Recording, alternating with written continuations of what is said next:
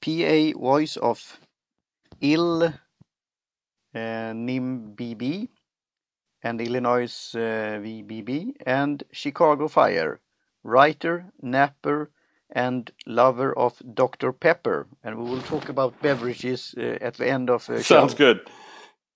And you have uh, you are following 125 users on Twitter, and you have eight, 845 followers. Welcome to the show. Well, thanks for uh, having me on the show. It's uh, it's an honor to talk to you, and uh, uh, thanks again. Yeah, and uh, we should say uh, from the get-go that we are using your service, Ringr app. Yeah, that's kind of fun. We uh, we've created a, a product for podcasters and broadcasters to help record these exact type of interviews that are long distance, and hopefully have them sound like uh, we're right next to each other having a conversation rather than in different parts of the world. Yeah, and uh, I first learned from it from uh, Rob Walch uh, at uh, Libsyn, Sure. and uh, they had that on their podcast, The Feed, with Elsie, Elsie Escobar and Rob, and uh, they did a recording from an airport, and that's how I got in, in uh, know about it and, and wanted to test it, and we have uh, talked back and forth here about your service and the development and so on. So I will I will start out with asking you what what are you doing at the moment? What's what's up uh, for new projects, hobbies, etc. and work? Yeah, work is the big thing, of course. Anytime you're trying to start a company, uh, that tends to filter into every nook and cranny of your life. And so uh, much of my time is spent trying to uh, get Ringr off the ground and get more people to know about it. And um, so that's you know part of what we're doing today. But um, as you mentioned from my Twitter profile, I do public address at a lot of sporting events. So the University of Illinois which is a couple hours south of Chicago. I do all their men's and women's basketball um, public address in stadium, and then the Chicago Fire is the soccer uh, or football, Yeah. depending on what you want to call it, team uh, in in Chicago for the MLS, and so I get to do all of their games in stadium, introduce all the starting lineups, as well as uh, the games that take place at Soldier Field. So this summer I got to do uh, Manchester United, and I've done Liverpool and um, the Mexico national team, and a bunch of other uh, soccer matches here in the United States. Yeah, that's interesting. I'm not so much into sport, but some of them, and uh, here, of course, in, in Europe, you know that soccer is pretty popular. And uh, but I learned to uh, appreciate, uh, as I call it, real uh, football, American football, during my studies Sure. in Manchester, New Hampshire. So I, I became a New England Patriots fan or Pats fan, and they Ah, they sure. recently won uh, Super Bowl. We are not into this round, but uh, maybe next time. So it's interesting to see um, the interest there and all about the commercials and marketing and everything around uh, the Super Bowl. Yeah, it's a pretty big deal, uh, not just here in the United States, but uh, even around the world, as I understand it. So uh, we're looking forward to. I've been a Patriots fan for uh, for a while too, and so uh, yeah, maybe next year. Yeah, Huh? that's good. And how how do you dare to do that? In uh, where are you located? Uh, in you are in in uh, then Chicago or in Midwest or some other place?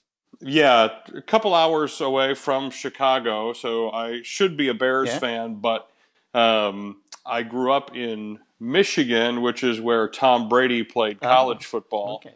And so I kind of developed a, a liking for him while he played in, in college and followed him into the pros a little bit as well. Yeah, that's good. So now we will have a debate on that uh, on the on the interwebs here. That's interesting. Uh, I bet. so that, that's funny.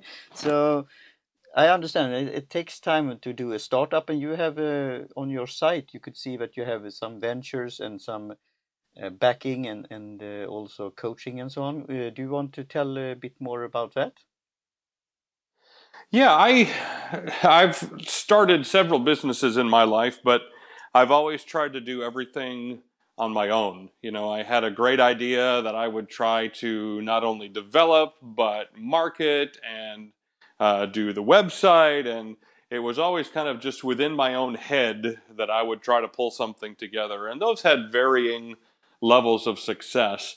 But Ringr has been the first time I've ever really decided I'm going to jump into this wholeheartedly, uh, quit my other job, and bring in experts and other people to help me in the areas that I'm not as strong. Mm.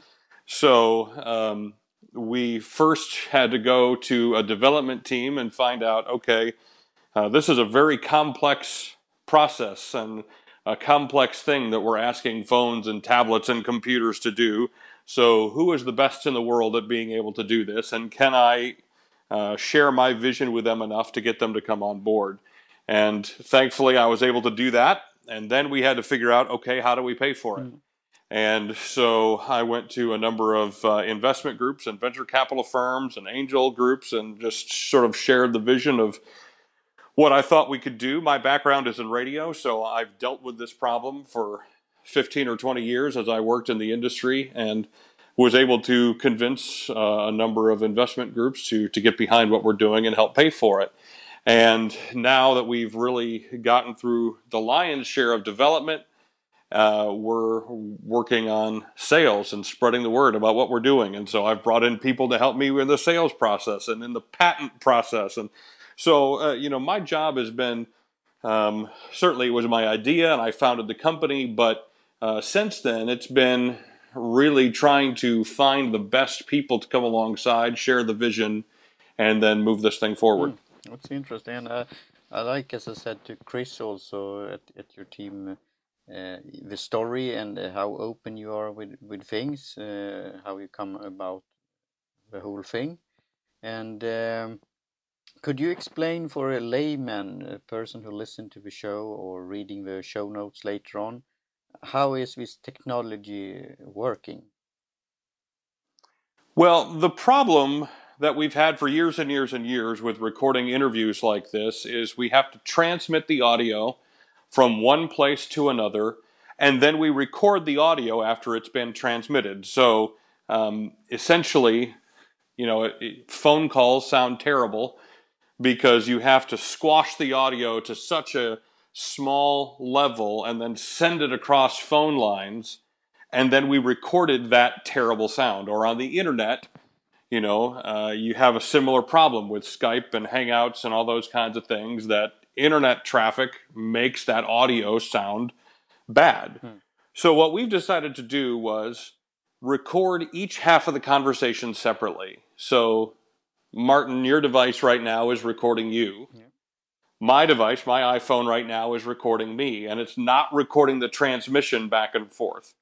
So we have two perfect audio files, one on your side and one on my side. And then when the conversation's over, those two files upload to the cloud, lay on top of each other. We have an automatic process that does all that and ultimately gives you a file back that sounds like we're sitting right next to each other having a conversation rather than in different parts of the world. Hmm. Yeah, that's that's fascinating.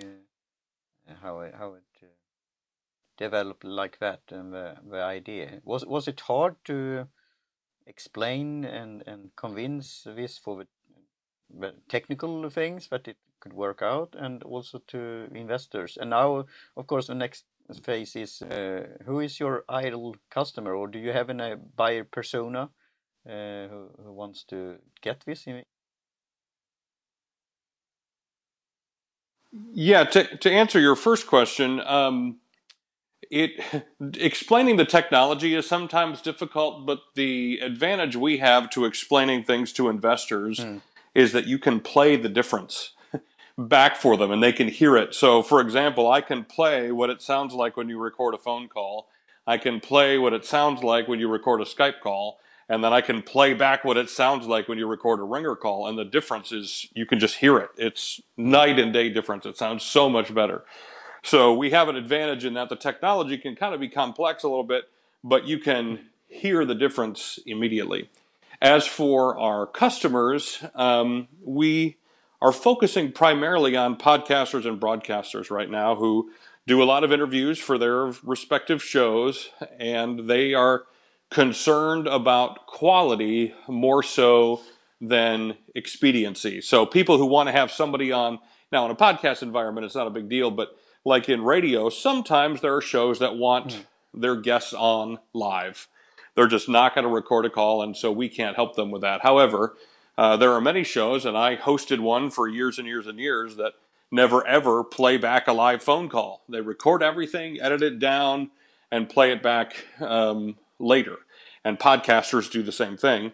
And so those are really the people we're going after who want to get a great sounding call, who want to uh, edit it probably a little bit for content to make sure it sounds exactly the way they want it, and then play it back on the air or put it into their podcast or share it on social media.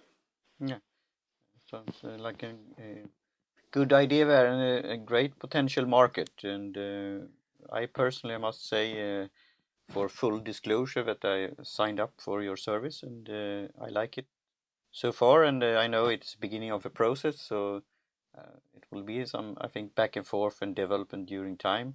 But personally, uh, and uh, it's me speaking as a, I mean, layman in in a way, but have done this podcasting for pretty long time.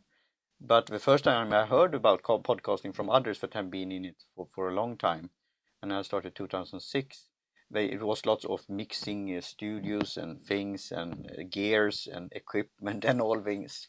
And then I stumbled up uh, on uh, this a guy in Australia said that I will take care of that.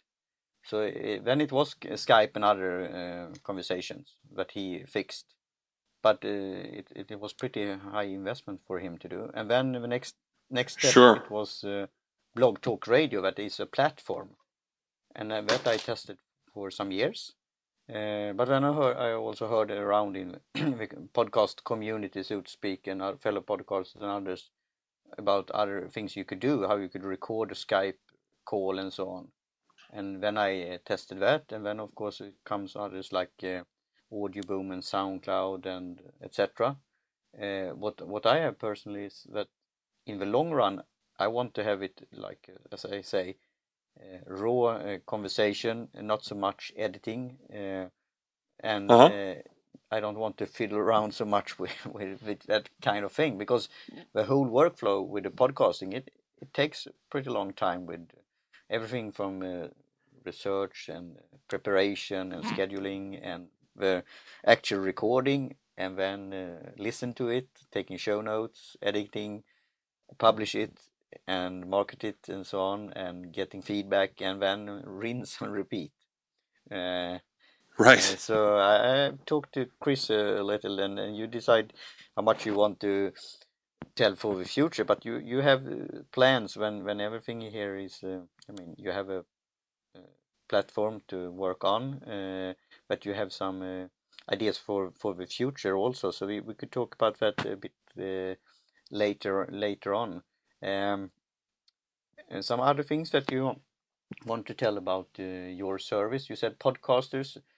I, I think also it could be in other, I mean, internally in organizations and so on. Uh, that they could call, uh, I mean, from one headquarters to subsidiary or other uh, satellite office or some other countries or whatever.